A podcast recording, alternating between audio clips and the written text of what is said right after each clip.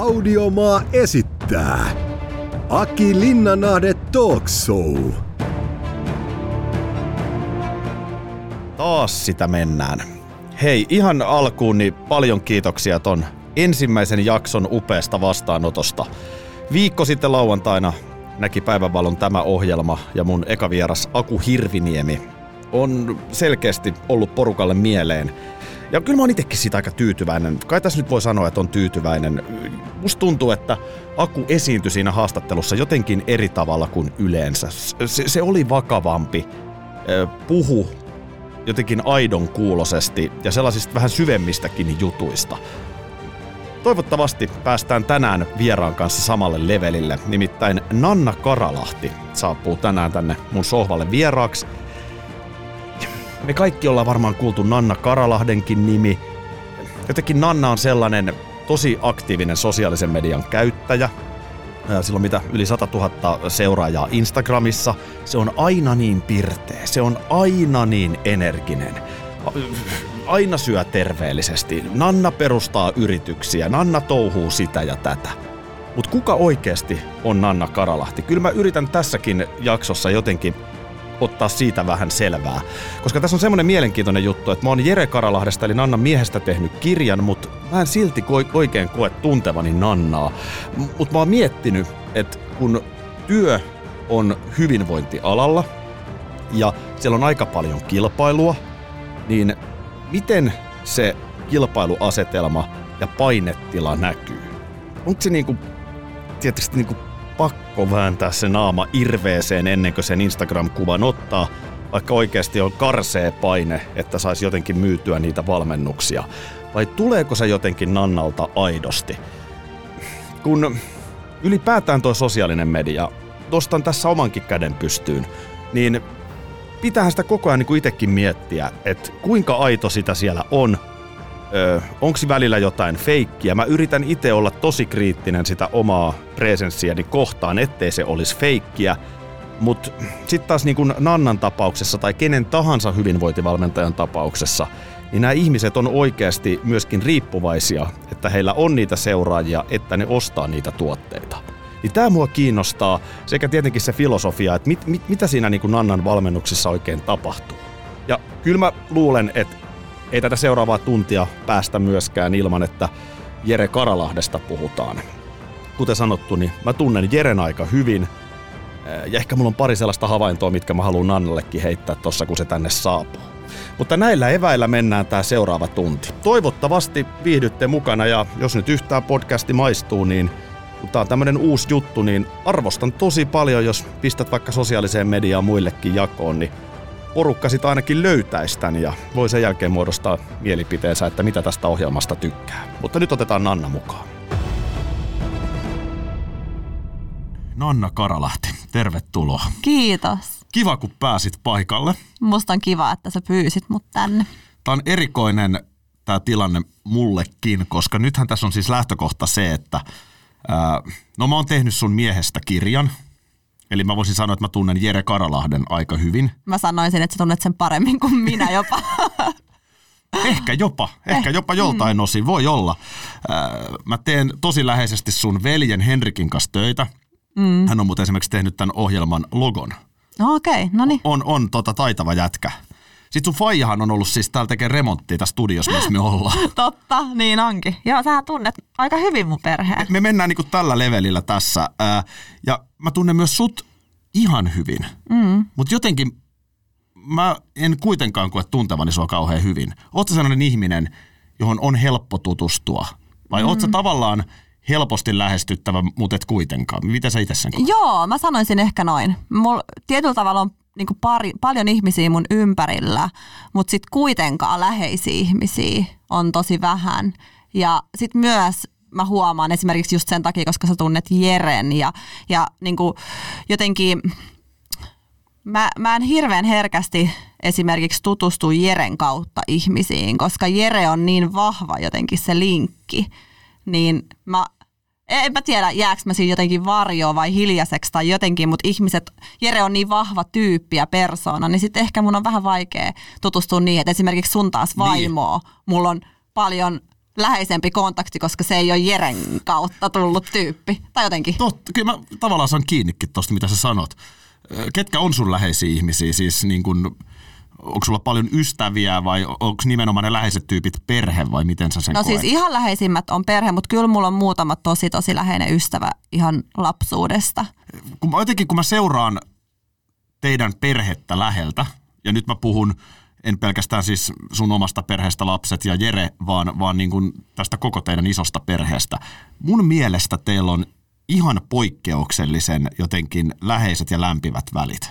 Koetko sä sen itse samalla lailla? Mun silmään se näyttää siltä. Se on tota, mulle ollut aina jotenkin niin itsestäänselvyys, mä en ole ajatellut sitä ikinä noin, mutta tosi monet, nyt varsinkin ketkä on tutustunut meidän perheeseen aikuisiellä, kun mä olen ollut, olen, olen aikuinen, niin, niin mä oon tajunnut sen, miten ainutlaatuista ja hienoa se on, että kyllä mä oon siitä kiitollinen, että me ollaan niin super, super läheisiä. Mm. Että ollaan me kyllä, ollaan me.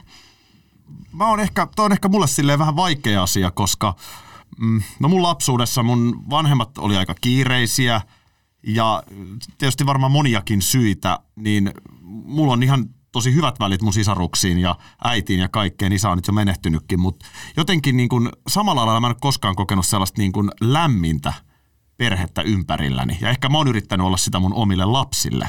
Mm. Että on itse asiassa aika arvokasta, että on tolleen. Millaiset välit sulla on esimerkiksi sun siskoihin?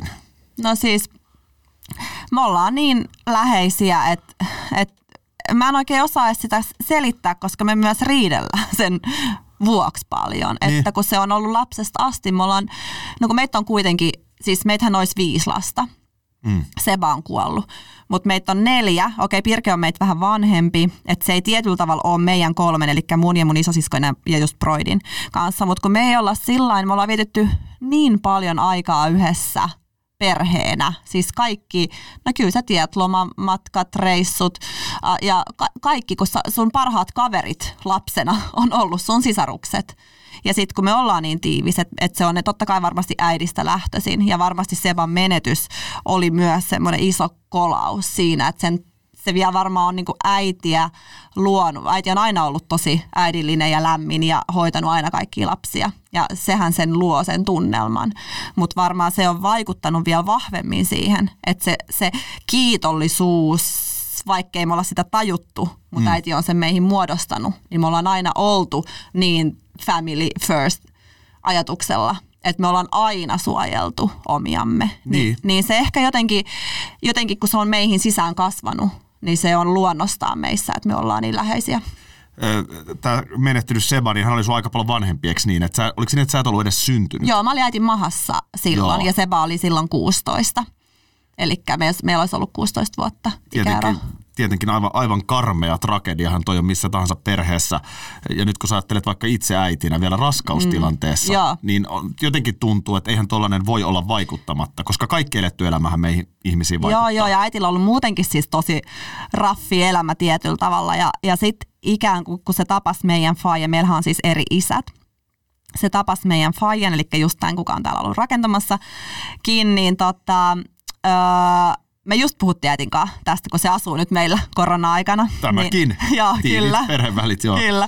Niin me puhuttiin just tästä, että kun äitille ekaa kertaa tuntui siltä, että hitto, että kun nyt vihdoinkin elämä on vähän niin kuin balanssissa. Että nyt rakennetaan omakotitalo ja ne on mennyt just naimisiin. Siis kaikki on tapahtunut tosi lyhyen ajan sisällä. Että äiti ja iskä meni naimisiin, oli pari vuotta tuntenut. Joo. Ja saman tien rupesi rakentaa tuota omakotitaloa Keravalle. Karo syntyi heti vuoshäiden jälkeen ja sitten mä vuosi Karon jälkeen. Ja ne sama aikaan rakentaa sitä taloa ja maanmahassa ja sitten Sepa kuolee. Ja, ja niin kuin silleen, että, että äiti sanoi, että kun se ekaa kertaa koki, että elämä alkaa olemaan niin kuin, tiedätkö, balanssissa ja kaikkea ihanaa niin kuin tapahtuu, niin sitten tapahtuu tollasta. Niin onhan se että just Mutsin ja Fajan ekaan seitsemän vuoteen on siis talo rakennettu ja kolme pientä lasta. Seba on kuollut, Fajasta on tullut isäpuoli myöskin samalla niin kuin Pirkelle ja Seballe ja ja puhutaan, että meidän Faija on siis ollut, kun on tavannut, niin joku 22-vuotias. Niin, niin tosi nuori vielä. Todella nuori. Niin se, että että kyllä siinä aika, aika paljon on koeteltu, että kyllähän sen ymmärtää äitinä ihan eri tavalla nyt, mitä meidän äiti on käynyt läpi, että hän se silloin teininä taju, kun se huolehti, että missä te meette, vastatkaa siihen saatana puhelimme, niin että se niinku ymmärrä sitä huolta, mikä on varmasti eri tavalla ollut äidillä silloin. Et ei, nyt ei tietenkään, ei tietenkään. Millainen nuori sä oot muuten ollut siis? Oot sä ollut semmoinen niin kuin, varmaan aika urheilullinen? Joo, mulla, mulla ja Broidilla, mehän ollaan tietyllä tavalla, minä ja siis mun pikkuveli, niin me ollaan tietyllä tavalla oltu vähän enemmän samanlaisia ja samanhenkisiä ja ollaan oltu pondattu keskenään enemmän kuin sitten taas ehkä Karo ja, Karo ja Pirke on ollut vähän ehkä enemmän samanlaisia. Et no, no Karo on ollut se, se semmoinen hulivili tyyppi, että se, se on niin kuin mennyt ja aiheuttanut sydämen tykitykset. Me ollaan enemmän Broidin kanssa kuitenkin, ehkä se urheilu on sit pitänyt meitä vähän enemmän järjissä ja sitten tietyllä tavalla ehkä mulla on ollut jotenkin lapsesta asti, mä en tiedä mistä se johtuu, mutta mulla on ollut vähän semmoinen filosofinen tapa käsitellä ja mä oon, halun, mä oon aina miettinyt tosi paljon asioita. Että mä oon aina kuitenkin ollut se tyyppi, että mä en halua luoda sitä huolta äidille, koska mä näen mikä silloin vaikka karosta. Ja sitten mä kuitenkin ymmärrän, mitä on käynyt aikaisemminkin. Ja näin, niin mä oon jotenkin, jotenkin aina miettinyt niitä asioita niin, että, että mun on syytä vastata siihen puhelimeen ja olla rehellinen sä et halua luoda huolta sun äidille, mutta sit sä kerrot hänelle, että mä oon nyt rakastunut yhteen mieheen ja hän on Jere Karalahti. niin, kyllä. Mä oon itse asiassa, mä just nyt näitä asioita pohtinut, kun äitikin on meillä ja me puhut, ollaan taas pystytty puhua vähän enemmän, tai ollut aikaa puhua kaikista asioista ja historiasta ja näin, niin, niin kyllä mä vähän mietin sitä, että kun äitinkin elämä kuitenkin ollut tuollaista raffia, että kyllähän mulla joku malli on sieltä tullut, että et, niin hakee jollain tavalla sitä draamaa elämäänsä ja hankkii tollasen miehen. Mutta sitten taas mutsillahan se oli ihan fine.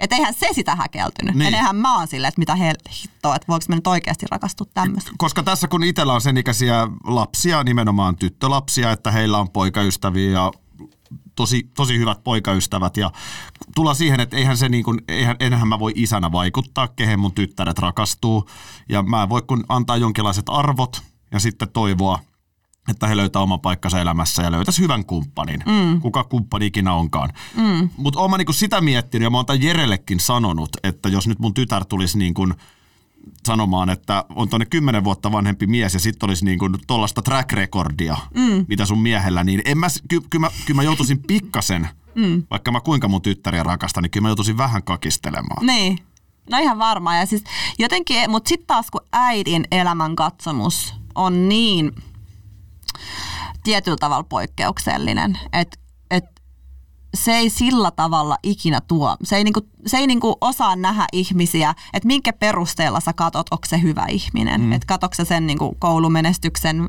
ja vai niinku sen, että mitkä on sen käytöstä. Niinku minkä perusteella sä mittaat sitä asiaa. Niin ehkä äidille jotenkin se, että kun se ei mittaa tuollaisten perusmittareiden mukaan sitä ihmistä, vaan se haluaa eka tavata se itse ja tehdä ne mm mielipiteet. Plus, että että mitä ainakin Faija sanoi mulle, niin, niin se sanoi mulle, että se luottaa muhun niin paljon, Joo. että se ymmärtää, että mä osaan tehdä sen valinnan niin kuin itse sen ihmisen perusteella ja, ja, ja tietyllä tavalla niin kuin näin. Niin, Noin mäkin varmaan sanoisin niin. mun tyttärelle, mm. mutta ehkä mä hiljaisena hetkenä silti itsekseni miettisin, että niin. No joo. Voihan ne olla, että ne on miettinyt, mutta ei ne ole sitä sanonut. Ja, ja onhan, no niin kuin sä tunnet Jeren, niin kyllähän se niin kuin sit just on sit hyvä hyville. Että kyllähän se niin kuin on meidän perheeseen ottanut meidän perheen niin omakseen ja huolehtinut mun siskoista ja äidistä ja, ja niin kuin kaikista. Ihan sama mitä ne tarvii, niin Jere aina auttaa ja hoitaa ja, ja enemmän varmaan kuin minä. Tämä huolehtiva puoli on ehkä sellainen, mitä ihmiset ei näe. Mutta nyt mun kysymys kuuluu, Anna, että joku päivä sun poika – tai sun mm. tytär mm. on aikuisia ihmisiä. Luuletko että sä pystyt ajattelemaan samalla lailla kuin sun vanhemmat? Totta, kyllä mä pystyn, koska Jere on opettanut muakin niin paljon elämässä, että kun mä kuitenkin itse tietyllä tavalla, vaikka vaikka äiti on tommonen, että se on aika avoin, mutta kyllä tietyllä tavalla äidille tai mun vanhemmat on kuitenkin ollut semmosia tietyllä tavalla, että ehkä ehkä myös sen oman turma, turvattomuuden tunteen takia ne on myös sanonut mulle, että tee koulut ja, ja niin kuin ikään kuin mene sitä turvallista kaavaa pitkin. Niin, niin mä tietyllä tavalla itse on kuitenkin ollut semmoinen semmoinen tosi kontrollifriikki ja, ja täydellisyyden havittelija ja, ja semmoinen, niin mullehan Jere Karalahti on parasta, mitä mun elämässä voi tapahtua mun henkisellä omalla polullani Niin ja opeilla. vähän. Niin, että just sen takia Jeren tuoma juttu niin kuin mun tyyliin kasvattaa, koska jos mä olisin kasvattanut lapsen jonkun muun kanssa, enkä olisi itse muuttunut näin paljon, niin mä olisin kasvattanut just näin, että pitää tehdä asiat tietyllä tavalla. Mä luulen, että mä olisin tehnyt niin, ja mä oon ehkä ajatellutkin, että musta tulee semmoinen vanhempi, mm. että, niin kuin, että asiat hoidetaan näin ja näin ja näin. Niin Jere on tuonut siihen sen arvokkaan lisän, että jokainen pitää antaa kasvaa just sellaiseksi, kun ne on, ja tukea sitä juttua. Niin. Et ihan sama, että mä, me ei pakoteta meidän lapsi urheilemaan. Jos Jacksista ei tule jääkiekkoille, niin sillä ei ole mitään väliä. Että jos siitä tulee kitaransoittaja ja näin, niin sit, tiedät, et se, se, sillä ei ole mitään väliä, kunhan silloin se oma juttu ja sitä tuetaan. Et ehkä se, ö, se, se on niinku tärkein osa kasvatusta, niin sen takia, jos me pystytään siihen Jeren kanssa yhdessä, kyllähän Jeren tyyli kasvattaa, sitten taas, en mä tiedä, että sä tätä kyllä kysynyt, mutta mä nyt tästä puhun, niin, niin, niin tota, en mä antaisi Jeren yksin kasvattaa lasta, sanotaan näin. Että sit vastuunkanto ja semmoiset tietyt osa-alueet voisi jäädä vähän vähemmälle. Niin, niin nämä on niinku tärkeitä, mitä, mi- mitä mä koen, että ne on niinku mun velvollisuuksia, mutta sitten taas just toi, Siis sä oot varmaan Toisa. ankarampi, onko niin, oikeassa? no siis sanotaan näin, että en mä tiedä, onko mä ankarampi, mutta, mutta, mutta mä oon kyvykkäämpi joissain asioissa kuin Jere. Jere tuo just tämän puolen siihen, että oikeasti jokainen. Mä uskon, Ronjallahan on mun mielestä tosi hyvä itseluottamus. Ja Eli et- Jeren tyttärellä. vanhimmalla tyttärellä, joo, joo. Ja sellainen, että ei se, ei se välitä muid- muiden mielipiteistä ollenkaan, mm. mitä se tekee. Ja ton ikäiselle tytölle se on tosi tärkeää. Mm. Niin, niin mä uskon, että se tulee niin kuin Jerestä.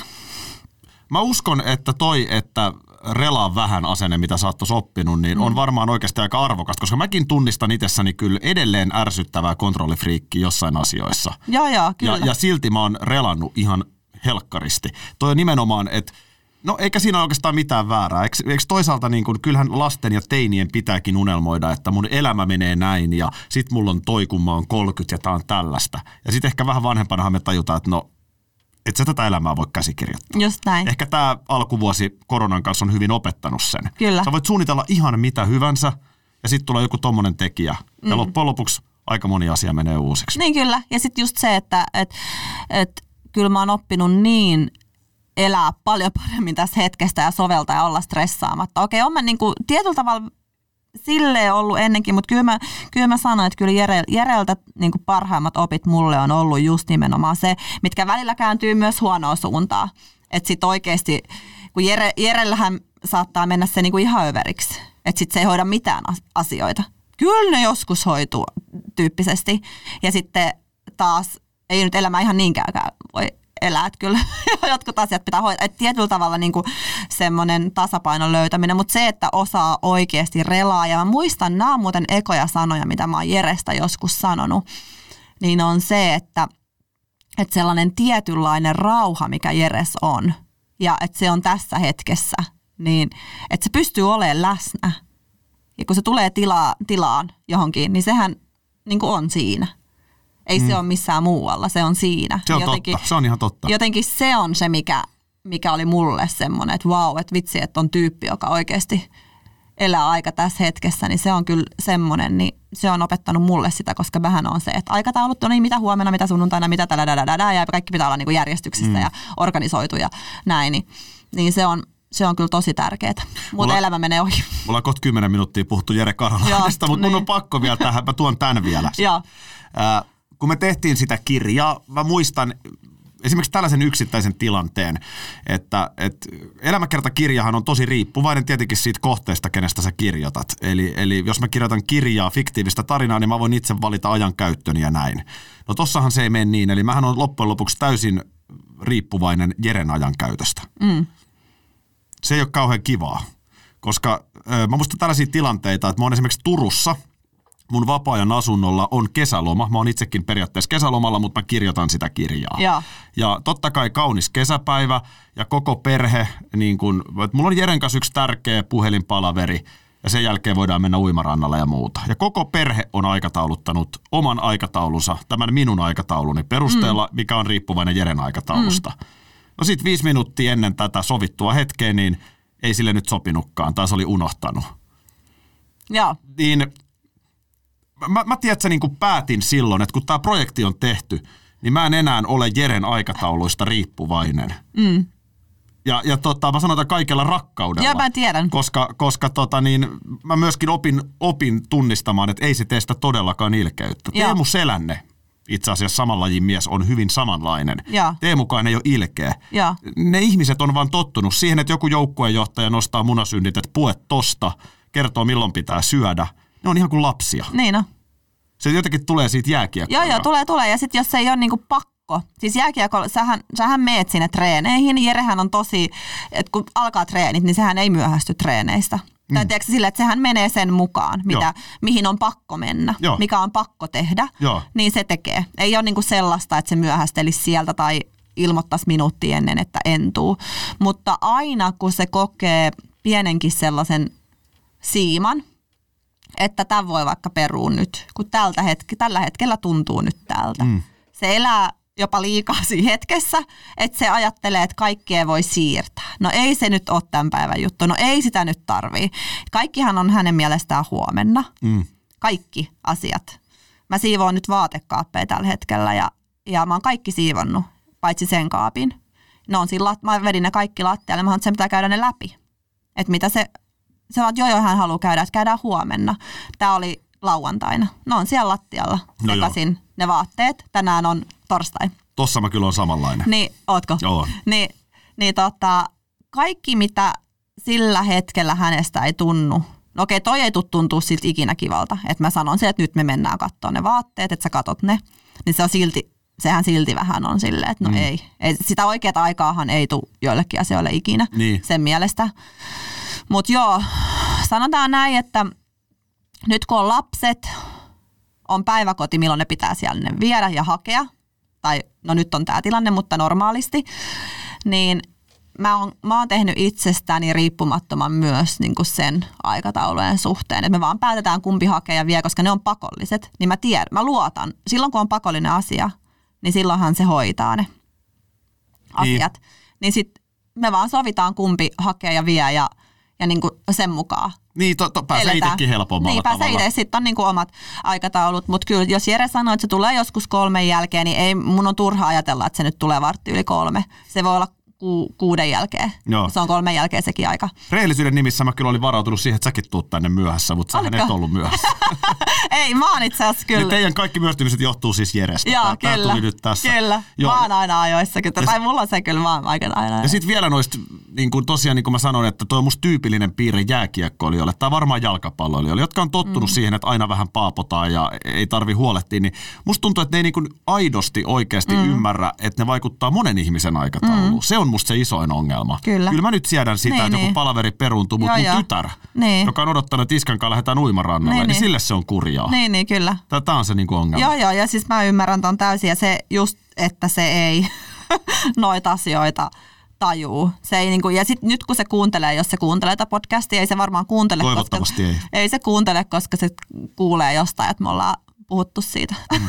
niin, niin tota, no mutta jos se kuuntelisi, niin kyllä sitä olisi vähän sille, että mit, mitä me kaksi täällä, että stressataan. Ihan varmasti. Et ei, niin Ihan kuin, varmasti. Mä en kertonut esimerkiksi sille, että mä pyydän sut vieraaksi. Joo, Mä veikkaan, että ei edes tykännyt siitä. en mä ole kyllä. Mutta on mun niin. podcast. kyllä. Aki Linnanahde Talk Show. Tulossa tässä jaksossa. Mä väitän, Yes. että 90 prosenttia tosta valmennus, hyvinvointiala jutusta, se on ihan täyttä skeinaa.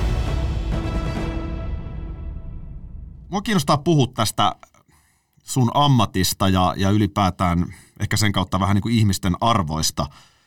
Ja tää on viimeinen, mä menen vielä kerran nyt sen Jere Karalahden kanssa tähän. Oh no. Mutta ihan niin kuin suora kysymys, että et silloin kun te tapasitte, ää, Jere pelasi jokereissa, hän on, oli ja on tänä päivänäkin julkisuusarvoltaan tosi iso mm. tässä maassa.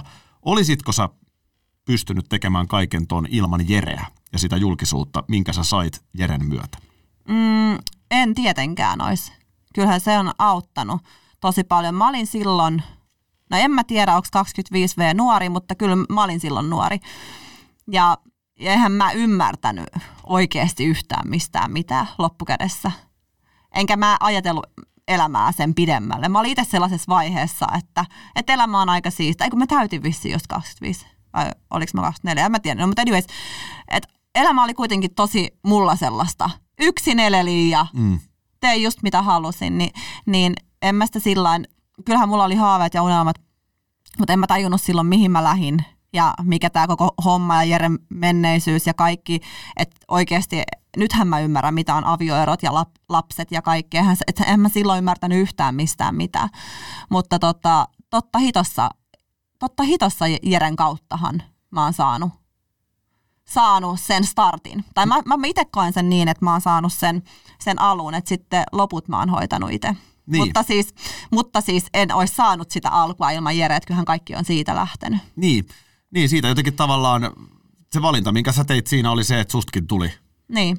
Itse asiassa niin just siitä Keravan tytöstä, mm. ihan tavallisesta tytöstä, niin yhtäkkiä tulikin sellainen, että aika nopeasti ihmiset. Eikö se ollut jotenkin, että sä olit suurin piirtein niin kuin googlatuimpien suomalaisten joukossa tai jotain? Siis silloin just kun jo tultiin, niin oli Nanna Koivisto, se oli jossain uutisissa vielä, että jos tuli jotkut googlatuimmat suomalaiset urheilijat ja sitten mä olin siellä tyyliin top ykkösemät, mitä? Että aha mä en ole urheilija, B, B niin kuin, että et, se oli kyllä silleen raju, mutta, mutta silloin mä tein tietoisen valinnan, mä en tiedä muistaako tätä kukaan tai muistaako sä edes, mähän poistin kaikki mun vanhat blogit, mitä mä olin kirjoitellut.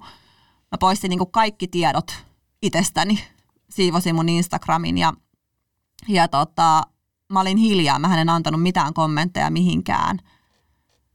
Miksi, miksi sä siivosit? No, oliko siellä jotain, mitä sä ei, mä, tiedä, mä ajattelin, ei, kun mä vaan ajattelin, että nyt kun ne nostetaan kaikki, että kun, tiedätkö jotenkin, että mä en halua, että kukaan muodostaa nyt musta mitään kuvaa tietyllä tavalla. Niin että mä haluan lähteä muodostaa sitä itse mm. sellaisena kuin mä oon niin kuin oikeasti. Ja sitten eka juttu, mitä mulla tuli, niin mua pyydettiin fitnesspäiväkirjoihin silloin syksyllä. Me ruvettiin, tää, kun mä tulin, meistä oli Jeren kanssa ekat seiskakuvat, niin se oli jotain helmikuuta, olisiko ollut. Ja sitten syksyllä mua pyydettiin fitnesspäiväkirjoihin, ja mä olin, että en todellakaan. Että et mä en lähde, että liian niin kuin jotenkin että kun ihmiset on niin uteliaita ja haluaa tietää. Mutta sitten tota, sit mä puhu, sitten soitti välillä uudestaan. Mä olin ihan, niin kuin, mä olin ihan sataprosenttisesti, että ei. Mutta sitten mä rupesin itsekin miettimään, että okei, että siis mä vielä kysyn tarkkaan, että te ette niin käsikirjoita mitään, että mä saan itse kuvata kaiken materiaalin. Että mä saan niin itse. Niin sitten mä ajattelin, että ei hitse, että mä oon itse asiassa elämässä ollut aikaisemminkin tällaisessa tilanteessa, mm. että mä, että et, et niin paljon puhutaan selän takana muutenkin aina ihmisissä. Ja, ja silloin kun mä saan tuoda sen oikean kuvan itsestäni, niin silloinhan se on ihan sama. Puhutaan tai ei, mutta se on minä. Ja mm. se on fine. Silloin saa vihata ja silloin saa tykätä. Mutta silloin kun se on minä, niin se on mun mielestä reilua. Tämä on mielenkiintoinen juttu, että tavallaan mikä on oikea kuva, koska lopultahan sitä ei tiedä kukaan muu kuin niin. sinä itse. No ei, to niin, se on totta. Ja ehkä sitten ne ihan läheisimmät niin. näkee, mm. mutta niin kun – onhan meillä esimerkkejä, kuinka julkisuudessa voi aika taitavasti luoda itsestään hyvin erilaisen kuvan. Mä itse uskon siihen, että jossain kohtaa se aina kosahtaa. Niin, mu, mäkin uskon siihen. Ja mä oon, mä oon niin alusta asti halunnutkin, että ei ole niin mitään sellaista, mikä voisi tulla, mikä ei, niin kuin, totta kai sä tietyllä tavalla mietit vähän enemmän, kun sä tiedät, että hei, tämä näkyy telkkarissa, Joo. vaikka sä kuvaat tämän itse täällä sun, tiedät sä, pihallas, niin sä tiedät, että tämä tulee näkyä telkkarissa ehkä. Mm. Niin kyllähän, se, kyllähän siihen tulee joku semmoinen tietty juttu. Mutta just se, että et, et, et mä, mä missään vaiheessa, vaikkakin totta kai, niin kuin sä tiedät, niin sitten leikataan tiettyjä juttuja ja halutaan näyttää tietyltä, niin kyllähän ne saa siitä mun omastakin materiaalista leikattua Joo. eri lailla. Mutta tietyllä tavalla, ettei mulla tulisi, että mä, mä en voi sanoa ikinä mihinkään mitään, minkä takana mä en voi oikeasti seistä tai mitä mä en oo niin se on mulla alustasti ollut niin selkeätä, niin mulla ei ole mitään pelättävää, että mitään kosahtaisi. Niin. Mulla ei vaan yksinkertaisesti ole niin kuin tietyllä tavalla. Totta kai eihän kukaan nähnyt, kun mä raivoon, niin missään. Mutta sitten taas, en mä tiedä, tarviiko sitä näkyy. Tai tarviiko sitä näkyy, kun mä oon kännissä jossain. Pitääkö, niin kuin, et, no joo. Et tarviiko sitä tuoda niin. esiin. Mutta ei mua se haittaisi, vaikka joku mut näkisi kännissä, koska – se kuuluu elä- elämään, että välillä voi olla kännissä. Joo, sekin on ihan totta. Ö, niin, toi on niin kuin mielenkiintoinen mitä sä varmaan joudut miettimään tosi paljon, koska siis kyllähän julkisuus on tosi tärkeä työkalu sulle. Mm.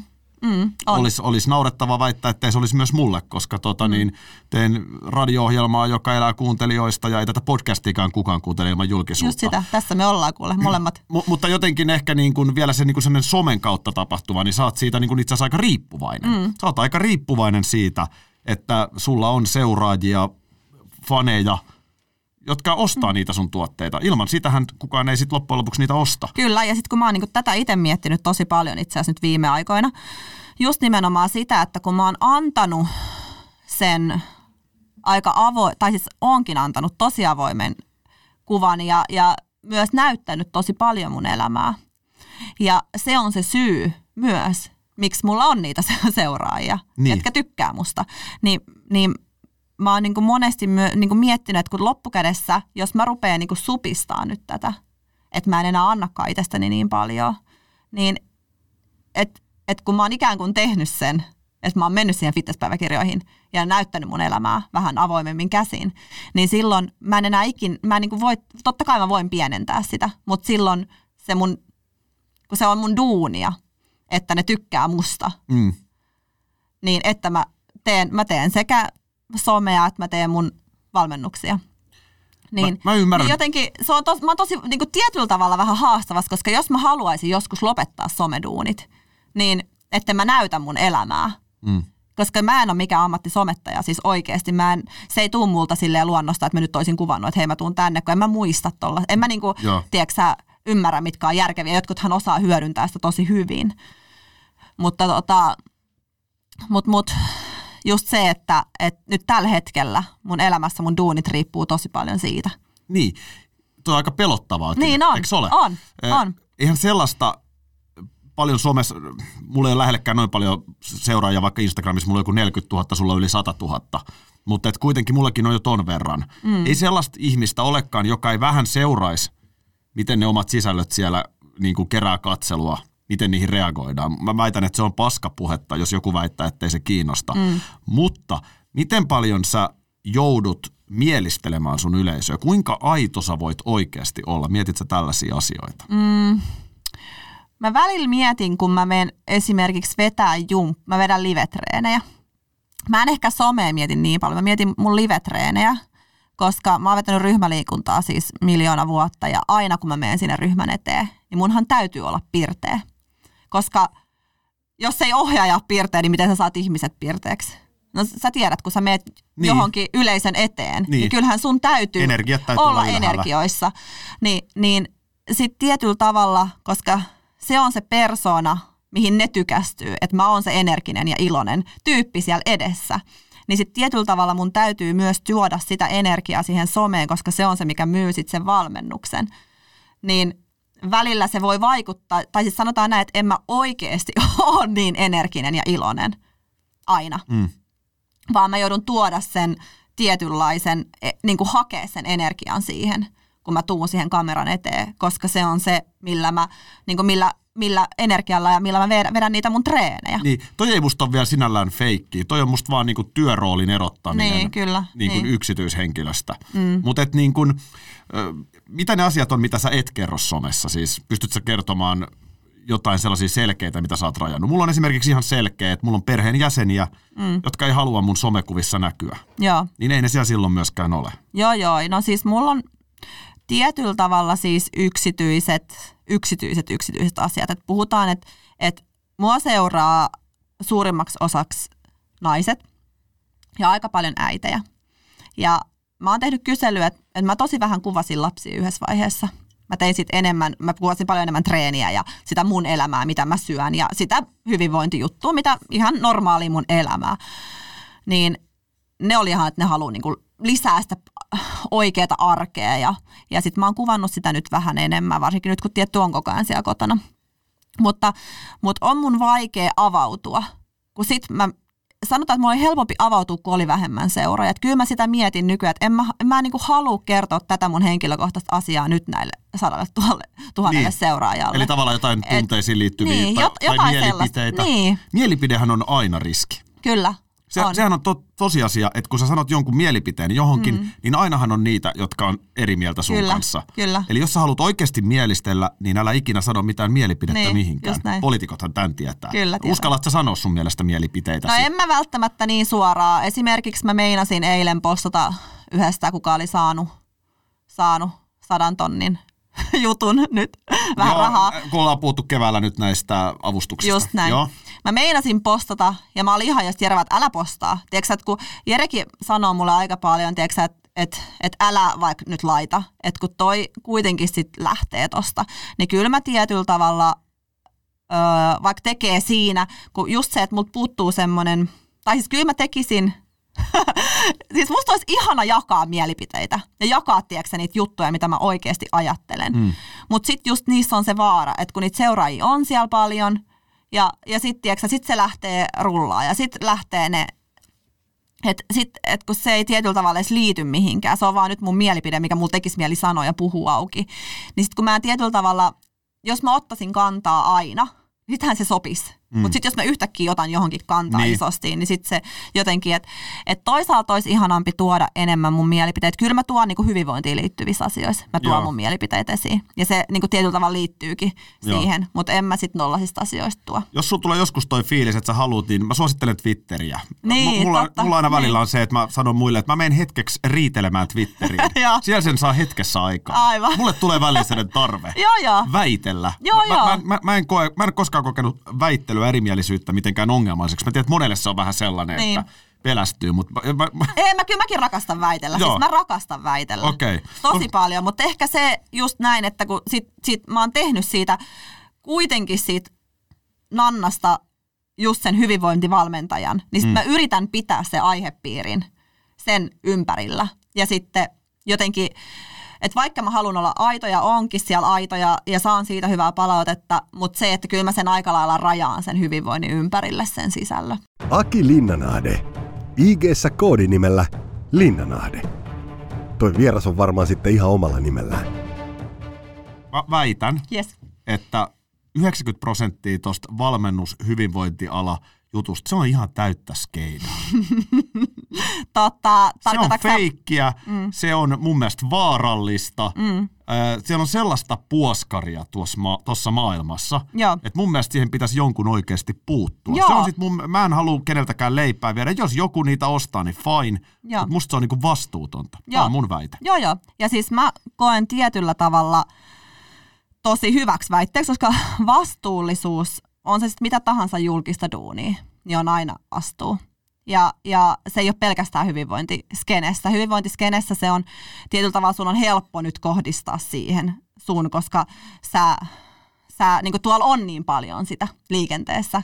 Mutta mä väitän, että kaikkien, ketä on, tekee mitä tahansa duuni, on se niin mitä tahansa duunia, niin se vastuu pitää tulla sieltä omista. Että sulla on ne omat arvot, kun, että sä voit aina seistä niiden asioiden takana.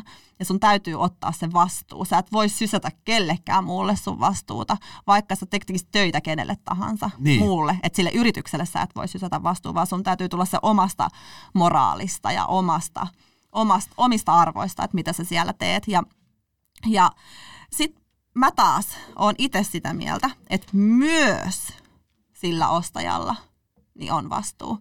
Että me hirveän herkästi myös sysätään se vastuu täysin sille myyjälle. Mutta ihan samalla tavalla, no sulle ei ole adduu päällä, mutta jos ois, niin, niin onhan se sun vastuu, jos sä ostat sellaista työtä tai sellaista tuotetta, missä se työ tehdään jossain. Niin sehän on sun Niin vastuu. kuluttajallakin on joku vastuu. Vastuu. Niin. Että niin et sä ostat jotain, että joku kärsii. Mm. Niin, Niin. niin se musta kieroutunut maailma siinä on se, että käytännössä näitä myy sellaiset tyypit, joilla ensin pitää olla paljon seuraajia ja mm. niitä faneja. joo, Ja, ja fanitushan taas perustuu siihen, että et jos sä olisit mun superfani, mä sanoisin Anna me kyykkyyn, niin sähän meet. Kyllä, kyllä. Eli sähän teet suurin piirtein mitä mä haluan. Kyllä. Ja tavallaan siinä on se valtasuhde, Kyllä. mitä käytetään hyväksi Kyllä. oman bisneksen tekemiseen. kyllä. Joo, Tämä on musta se ongelma. joo. Mä oon itse asiassa itse välillä, kun mä, mä vedän, tiedätkö, että mun edessä on 300 ihmistä hyppii, ja mä sanon niille, että nostakaa kädet ylös, niin kaikki nostaa. Niin mulla tulee vähän pelottava tunne, mm. että mä voin sanoa näille, tiedätkö nyt käytännössä mitä vaan, niin ne mm. tekee. Ja mä, mä, mä koen sen vähän pelottavaksikin, että koska, koska se on väärin, se on todella vahvasti väärin käyttää sitä valtaa väärin. Niin. Ja, ja, ja tota, mm, no mulle on yksinkertaisesti, mä en voi kenenkään muiden puolesta puhua, mutta se mitä mä teen, niin mulle se on niin tärkeää, että mä otan sen, vaikka siinä on se 300 tyyppiä, niin mä ymmärrän sen yhden ihmisen niin kuin heikkoudet, että et se tekee tätä asiaa sen takia, että mä ikään kuin otan sen yksilönä hmm. vastaan ja ymmärrän, enkä käytä sitä just niin sanotusti väärin. Mä eilen kirjoitin, mulla on valmennusryhmä menossa, siellä on 550 naista, tai en tiedä onko miehiä, yleensä ne on naisia kaikki, niin vedän siis kolme viikon live-treenivalmennusta. Mä vedän sen about kerran kuussa. Tulee viikon tauko ja sitten alkaa uudestaan. Ja, ja meillä oli eilen burpee-haaste. Me tehtiin burpeita. Sulla on aina muuten niitä burpeita. Niin se on, on, se on on- vihon viimeinen liike. Se on ihan siis... se on hirveä liike. Se on ihan Varmaan hirveä. tehokas. Se on tehokas ja kaikki, ketkä tulee mun tehosettiin, niin oppii tykkää. Me ei tehdä niin kuin, että no niin, nyt rupeat purpeita vääntää, vaan me harjoitellaan sitä liikettä. Ei se ole vaan niin, että nyt hommiin, mutta silleen, että ihmiset, ketkä on käynyt mun tehosetissa viime kesästä asti, niin ne rakastaa tällä hetkellä sitä ja se on niin hyvä liike, tehokas liike. Se on tehokas, joo. Joo, no mutta anyways, eilen tehtiin sitä. Jengi hehkuttaa ja fiilistelee, että niin hyvällä energialla kaikki. Ja se, se vaan mä sanon jo heti, että miettikää, että on nyt näin monta ja me tehdään samaan aikaan. Ja, ja niin kuin fiilistellään tätä energiaa, vaikka me ollaan eri paikoissa ja, ja niin kuin tsempataan näin. No, sit kaikilla oli ihan jäätävä hyvä fiilis ja tiedätkö, hehkuttaa ja näin. No sit mä kirjoitin eilen illalla sängyssä itse ihan väsyneenä, ylisyöneenä, tiedätkö, oikein semmoinen porsasolo ja semmoinen, tiedätkö, niin mulla tuli vaan tunne, että nyt mä kirjoitan tonne ryhmään niin pitkän tekstin niille, ketkä ei ole nyt niin fiiliksissä. Niin. Ja ketkä ei ole nyt, tiedätkö, että ne näkee, että kun muut haippaa, Hmm. ja tiedätkö näin, niin, niin että, niille, että ne ymmärtää, että mä oon niin kuin täällä myös niitä varten. Ja mä kerroin kaikki, avauduin ihan täysin sinne ja, ja sanoin just, miten ei saa verrata muihin itteensä ja, ja niin kuin tietyllä tavalla sellaista mielenvalmennusta. Vähän teenkin, vaikka mielenvalmentaja olekaan, mutta mut ehkä mä koen, että jotenkin mun lähipiirikin on niin sekalaista, että mä, mä koen mun yhdeksi vahvuudeksi sen, että mä ymmärrän sille ihmistä, sitä ihmistä. Mä, mä en epäile tota hetkeäkään, mutta Niin siitä on aika pitkä matka vielä mielenvalmentamiseen. On, siis on, on, on, on, en mä mitään mielenvalmennusta annakaan, mutta mä tarkoitan sitä, että mä psyykkaan kuitenkin tietyllä tavalla sitä, sitä niitä, jotenkin mä koen, että mun vastuu, että mä saan ihmiset hyvälle tuulelle, mutta mun vastuu on myös siinä, että mä en saa sitä yhtä tyyppiä öö, niin kuin kokee huonommuutta niiden Mm. muiden ympärillä. Ja sitten tällaiset asiat, mitkä valmentamisessa mä koen tärkeäksi, niin mä puhuin muun muassa eilen pidin extra live-luennon vaa, vaasta, kun ihmiset mittauttaa itteensä, niin mähän kiellän sen ihan täysin. Mun valmennuksissa mä en halua, että yksikään käy vaalla. Ja mä sanon, että ensi jouluna voitte käydä seuraava, seuraavan kerran, että nyt laittakaa ne pois. Että et mä koen sen myös nettivalmennuskenessä tosi tärkeäksi, että, me ei, että monet saattaa lähteä valmennuksiin, mm. että haluaa timmimän kropan. Mä en tiedä, mitä varten sä treenaat. Kyllä säkin joskus oot halunnut alligaattoriksi ja mitä Jeren kanssa on ollut projekteja. Et kun se, Se on vähän vaiheessa se on vähän vaiheessa. Niin, että haluaa sitä ulkonäköä paremmaksi. Ja se on tietyllä tavalla ihan fine, että sä lähdet mm. sillä liikenteeseen. Mutta ethän sä treenaa ja syö vihersmuuteita niin sen takia. To, mun täytyy sanoa, että, että ja nyt tää on ihan vilpitön mielipide. Mä oon tehnyt niitä sun juttuja ja mä oikeasti pidän sua niin kuin hyvänä siinä, mitä sä teet. Koska se nimenomaan, mä en oikeasti, mä en ole koskaan ollut huip, mä, en ole, mä oon ollut hyvin keskinkertainen liikunnallisesti ja olen sitä todella myös tänä päivänä, niin kuin varmaan moni on huomannut. Mutta jotenkin mä koen, että niissä sun jutuissa on sellainen, että, että nimenomaan, että mä uskallan tulla sinne ja tavallaan se ei ole niin kuin liian jotenkin vaativaa tai, tai joku semmoinen, tämä on ihan vi- vilpitön mielipide. Kiitos. Mutta sitten, mm. ää, kun sä sanot, että sä puhut siitä, että ei saa mitata vaalla. Joo, Samaan aikaan sä esimerkiksi siitä sanoit hetki sitten, että sä ylensöit joo. kuin porsas. Mä veikkaan, Okei. Anna, että sä et ole ylensyönyt kuin porsas. No mutta mä yritin saada, enpä porsas, mä sanoin, että on sellainen olo. Ei kun mä haluan vaan sanoa sen, että Joo. nyt on niinku pakko niinku itsessäni, mä oon niinku Hyvä. miettinyt, että mulla mul on jollain tavalla ongelmallinen suhde mun omaan kehoon. Onko? Et enhän mä niin kuin, mä aina vähän vitsailen, että mä oon niin kuin laiha läski. Mm. Et, et niin kuin, mä en tavallaan, jos nyt katsotaan, niin en, en ole ylipainoinen, mm. olen tämmöinen vähän kukkakeppi, että en mä ole, mutta sit mulla on niin kuin vähän sellainen niin kuin löysä vatsa. Ja mähän esimerkiksi, mulla on ihan hirvittävä niin kuin himo sokeriin. Mä, mä, mä oon ihan kusessa sen kanssa. Mm. Mä en voi ottaa suklaata yhtä palaa. Ja sitten mä helposti alan säännöstellä jopa mun koko perheen syömistä, että, se, että ne niin kuin yllytä mua siihen, koska mulla on oikeasti ongelma. Mm. Mä oon aiheuttanut itselleni ongelma, vaikka ei mun varmaan pitäisi. Niin Ja on. tää on musta yksi sellainen, mitä, mikä teillä kaikilla on mm. iso vastuu. Niin on. Et, et niin kun, mä en tiedä, sä omasta mielestäsi, onko sulla hyvä kroppa, oot sä mielestäsi niin kun, onko jotain parannettavaa, mutta mut niin kun, eihän ton timmimpi voi nainen enää olla, Nanna, kun sä olet. Mutta mä en tarkoittanut sitä, että mä näyttäisin joltain. Joo. Mä tarkoitin sitä olotilaa, koska mä puhun aina olotilasta. Sä tiedät, Aki, kun sä sporttaat viikon, nyt sä käyt lenkeillä, Mm. v- lisää terveellistä safkaa, Mm. niin sulhan ihan sama, vaikka sä näyttäisit samalta, Niin, niin sulhan on parempi olo. se on totta. Eks vaan? Se on ja silloin sillä kropalla ei ole mitään väliä, miltä se näyttää.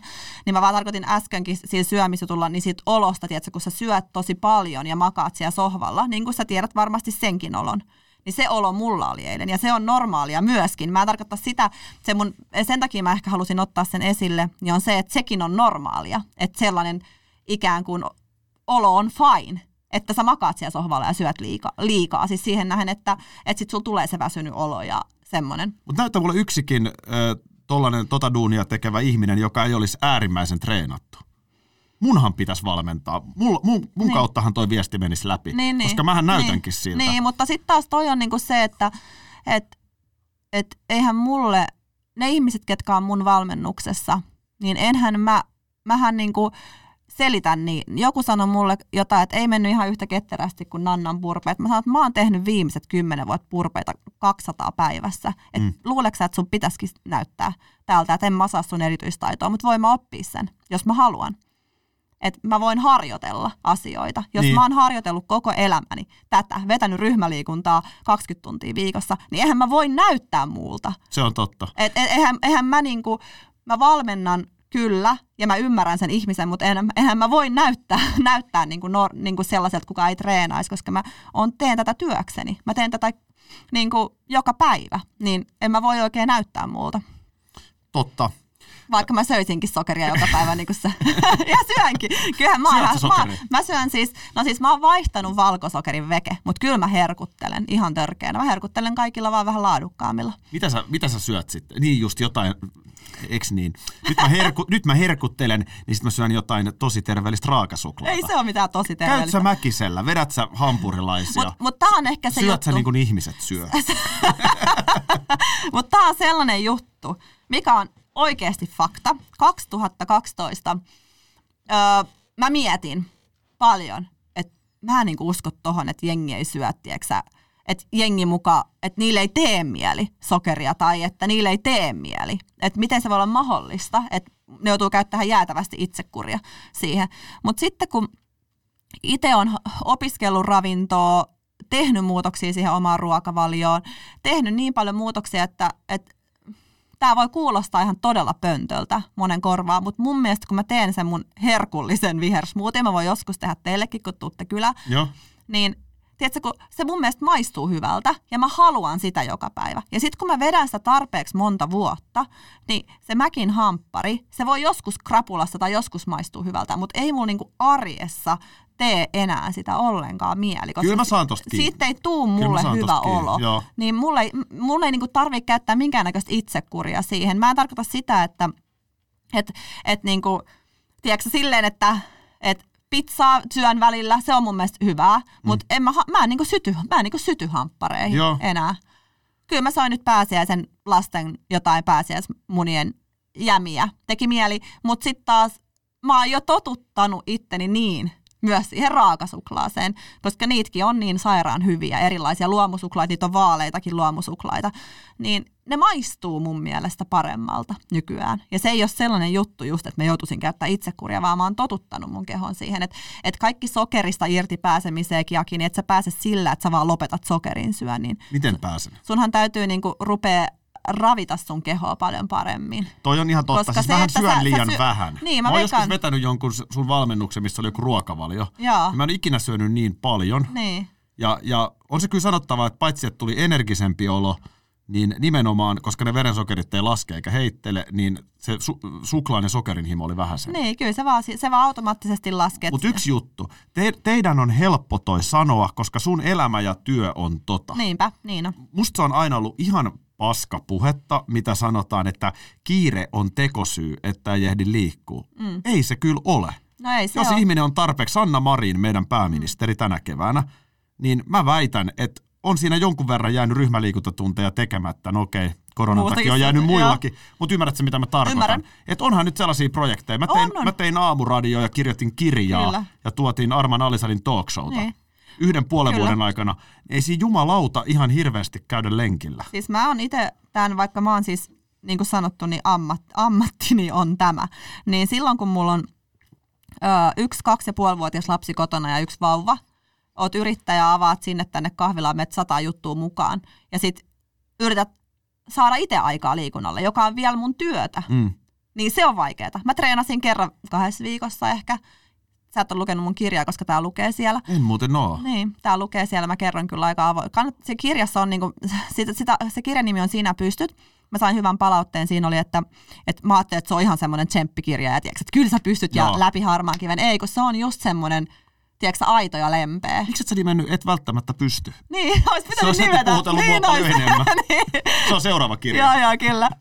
Mitä jos sen pystykään. Mut, niin siinä mä just puhun tosta asiasta aika paljon, koska, koska ei sitä aina, ei sitä vaan ole yksinkertaisesti aikaa liikunnalle. Mutta sä oot kyllä varmaan lukenut Aki Hintsan kirjaa. Olen, Ootko? olen. Niin, niin siinä on mun mielestä aika tärkeitä pointteja just tosta liikunnasta, että eihän se tarvitse olla liikuntatunti. Mm.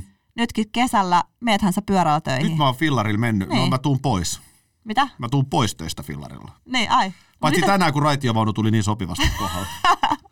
Niin, Mutta joo, hyöty, hyötyliikunta. Mä kävelen, hei, mä kävelen portaat. Mä kävelen Just joka näin. ikinen aamu. Kun mä menen aamuradioon, mä kävelen niin. kuusi kerrosta Niin, portaita. no mutta tarviiko sun niinku tehdä hirveästi mitään muuta? Niin, no ehkä jotain pientä. Niin. Sä mainitsit noi kahvilat, niin äh, aika paljonhan sä teet kaikkea. Miksi sä teet niin paljon kaikkea? En mä enää teekään, nythän mä oon lopettanut kaikki, mä tajusin, että mä teen ihan liikaa kaikkea.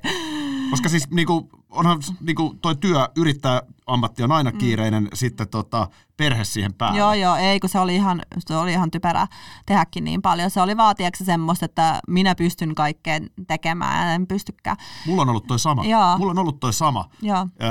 Ja ehkä vieläkin jossain määrin joku, varmasti moni on sitä mieltä, että no var, miksi mä teen tätä, mitä mä nyt teen. Mm. Enhän mä saa tästä mitään rahaakaan. Tää, Niin, tää on niin. vaan rakkaudesta lajiin. Tää on mun intohimo, niin siksi mm. mä teen tätä. Mutta totta kai mä nyt voisin varmaan olla sen lenkillä. Just niin. Et onhan nämä, niinku, onhan nää, okei nyt kun mä mietin, niin onhan nämä niinku valintoja, mutta et On. niinku, aika pitkään mulla oli silleen, että jotenkin mä en luottanut itseeni, että mun piti koko ajan avata kaikki erilaisia suuntia, että jos käy Joo. jotain, niin mulla on joku turva. Niin koet sä se jotenkin tälleen vai miksi sä oot tehnyt niin paljon? No varmaan ihan sellaista, tiedätkö, että kun mä oon, mä oon ollut se tasainen suorittaja, siis tiedätkö, että pitää olla hyvä koulussa, pitää mennä työpaikkaan. Siis yhtäkkiä mulla on niin kuin, tiedätkö, tietyllä tavalla omat, mä oon avannut omat rajani.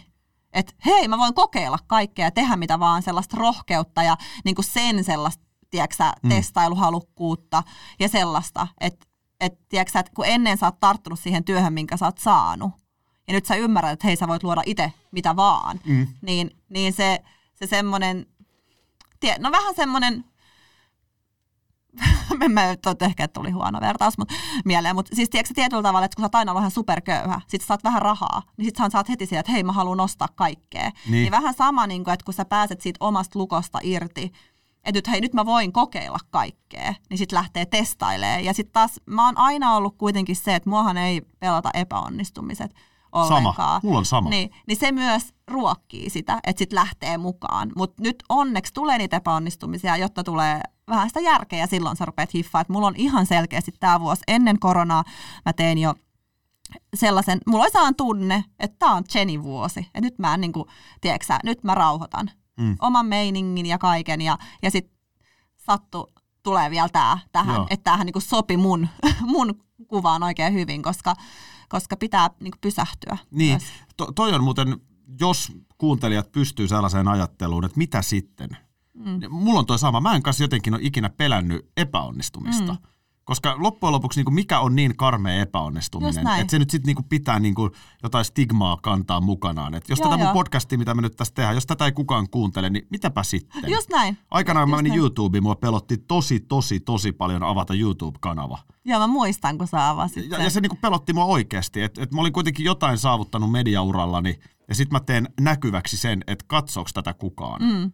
Mutta sitten niinku, mut sit niinku toisaalta kun ajattelen, niin sehän on nyt aika niinku typerä ja jotenkin niinku itsekäskin pelko. Niin. Tollanen. Mutta haluatko niinku todistella jollekin vai todistelet sä itsellesi vai, tai oot sä todistellut, Mm. kun sä oot tehnyt niitä asioita? No varmaan, mä, siis nämä on tällaisia asioita, mitä mä oikeasti pohdin paljon. Että et tiedäksä, että kun mä oon kans hyvä perustelee asioita, mm. että miksi mä teen, niin sit mä aina nykyään kysyn, että kusetaks mä nyt itteeni. Mm. Että et oikeasti onko mä nyt rehellinen.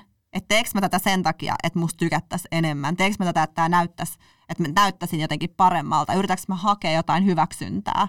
Vai että et, et kansisko mun mennä niin enemmän poispäin ja rupea hyväksyä itteeni tiedätkö, ilman mitään. Että sehän on se kaikista tärkein, että sä hyväksyt itsesi niin täysin. Niin se on ehkä niin kuin mitä mä ainakin pohdin tällä hetkellä monesti, kun mä teen, että miksi mä tätä teen ja mikä se juttu on. Kun me lähdettiin siitä, että sä, sä olit siis ryhmäliikuntaohjaaja, kun sä aikanaan tapasit Jeren, ja sä sanoit itsekin, että se oli hyvä niin kuin lähtölaukaus tohon, mitä sä nyt oot tehnyt. Mm. Mutta koet sä, että sun on pitänyt nämä kaikki vuodet jotenkin todistella ihmisille, että sä olet riittävän osaava ja hyvä. Mm. Ja nyt sä oot tavallaan saavuttanut sen tilan, että et ei sitä kukaan enää kyseenalaista. No en, mä siis tietyllä tavalla mä en kyllä jotenkin koe, että mä olisin joutunut sillain todistelee, koska niin kuin, mikä mulla on ollut hyvää, niin, niin mä oon aina ollut aika sellainen itsenäinen ja on edelleenkin tosi, tosi itsenäinen. Et mua ei niin kuin sillain,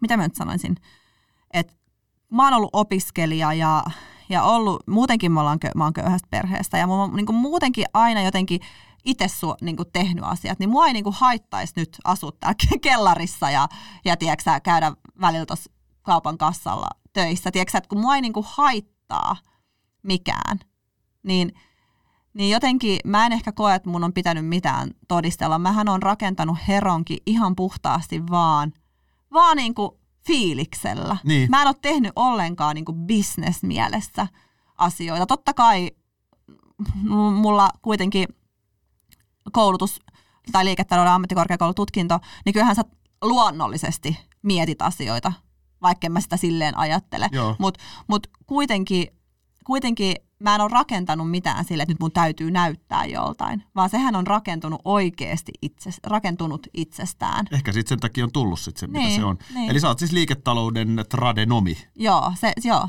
on. Okei. Joo. Okay. Tota, sulla on myös Marttina Aitoleiden kanssa Real Training Camp. Joo. Kun mä kuulin, että yhdessä rupeatte tekemään sitä, niin mulla ei kelaisi, että tosta ei voi tulla mitään. Te ka- kaksi ette pysty yhdessä tekemään töitä. Kumpi on pomo? Mä en itse asiassa kyllä tohon osaa vastaa, koska jotenkin meillä Marttiinan kaa, se on jännä. Meillä kyllä menee aika hyvin hommat. Ehkä se on joku, Marttiina hoitaa niin hyvin kaikki noi asiat ja, ja se tietää mun tilanteen, että mulla on noin kaksi pientä lasta ja mulla on toi yritys, että ei mulla ole tietyllä tavalla edes aikaa niin paljon hoitaa sitä käytännön puolta. Niin se on mennyt aika itsestään ja kyllähän, mitä mä nyt sanoisin, jo, jollain tavalla se, että, että Marttiinan kanssa, kun mä työskentelen, kun mä en taas ole vaikea tyyppi. Mähän on itse asiassa aika helppo, mutta kyllä mä vahva on. Niin sit mä en tiedä, se ehkä sopii Marttiinan kaltaiselle aika hyvin. Marttiina on kans niinku vahva, mutta se on ehkä enemmän semmoinen tiukempi ja semmo, siis semmoinen. Niin.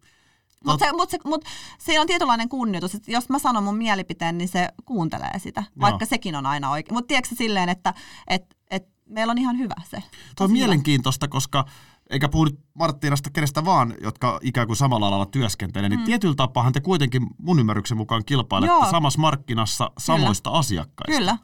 Joo, joo, mutta mä, oon, mä en tiedä, mikä mua vi- viiraa, mutta siis mua ei, hait, mua haittaa yhtään, vaikka kaikki mun kaverit perustas samanlaisen ja myisi ihan hitokseen. Koska mä taas ehkä luotan siihen omaan juttuun ja, ja ei, mul, ei mulla ole mitään syytä. Puhutaan nyt vaan kuitenkin tiedätkö, loppukädessä rahasta. Niin. Että vieks toi nyt mun asiakkaan. Jos joku tykkää musta ja mun tavasta työskennellä, mä yritän hoitaa mun työni mahdollisimman hyvin, niin mä uskon, että se tietyllä tavalla riittää. Ja sitten kun niin. Mutta onko tässä nyt liiketalouden perusopit, jotka puhuu, koska oikeastihan näin se menee. Mitä mm. isommaksi se markkina kasvaa, mm. sitä enemmänhän kaikille Kyllä. on jaettavaa. näin. Mutta näinhän sitä ei monesti kukaan ymmärrä. Niin. Vaan alkaa se semmoinen niinku turha veri, verinen niinku taistelu.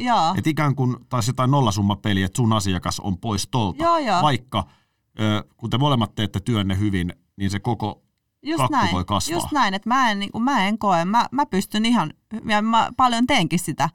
Mä sanon, että hei, meillä ei ole kumpparijumppavalmennus, mutta Nanafitillä tai Eevskulla on, menkää sinne. Ei, niin kuin, en, mä en vaan koe, mä, mulla ei ole mitään sellaista kilpailuasetelmaa, vaikka tietyllä tavalla se olisi varmaan joissain määrin ihan hyvä vähän tsekkaa, mitä muut tekee ja vähän niin kuin, tiedätkö, oikeasti tehdä liiketoiminnallisestikin mm. kannattavampaa juttua, mutta mut jotenkin nykyajan maailmassa myös semmoinen tietynlainen yhteisöllisyys, yhteen hiileen puhaltaminen, rakkaus, kaikki semmoinen oikeasti tärkeät arvot, niin ne nousee entistä enemmän pintaa, kun on, on niin paljon avoimempaa, läpinäkyvämpää kaikki. Ja sitten mä uskon, mä uskon siihen, että, että myös yritysmielessä, bisnesmielessä kyllä, nyt ei puhuta niin tästä hetkestä, vaan puhutaan 10-20 vuotta eteenpäin, niin kyllä niin kuin aitous ja, ja se on sitten se, mikä on paljon kirkkaammassa asemassa kuin niin, moni on miettinyt sitä, että miten nyt sitten tämä korona arki, joka tulee joka tapauksessa kestämään mm. jossain määrin pitkään. Eli, eli toivon mukaan nyt munkin kuuntelijoista kaikki on ymmärtänyt sen, että eihän tämä tule loppumaan kesällä. Ei. Ei tämä niin mene. Että kyllähän jotain rajoitteita on pitkään olemassa. Ennen kuin tässä matkustellaan vapaasti, niin voi mennä tosi tosi pitkä aika. Kyllä. Niin monihan miettii, että miten tämä kaikki vaikuttaa. Niin miten sä uskot, miten, miten ylipäätään, miltä näyttää ton sun hyvinvointialan tulevaisuus? Pitkäänhän se on kasvanut, ihmiset on ollut kiinnostuneita mm. hyvinvoinnistaan, ravinnosta, mutta nyt samaan aikaan jengillä on vähemmän rahaa, mm. et ei ole välttämättä mahdollisuutta ostaa aina sitä kaikkein laadukkainta niin. ö, raakasuklaata. Mutta sitten taas loppukädessä mä näen tämän, mä näen tämän hetken, että tämä tulee muuttaa vaan parempaa suuntaa hyvinvointiskeneen, koska mitä meillä on loppukädessä? Mitä meillä on? Lähimmät ihmiset, hyvä mm. mieli, terveys.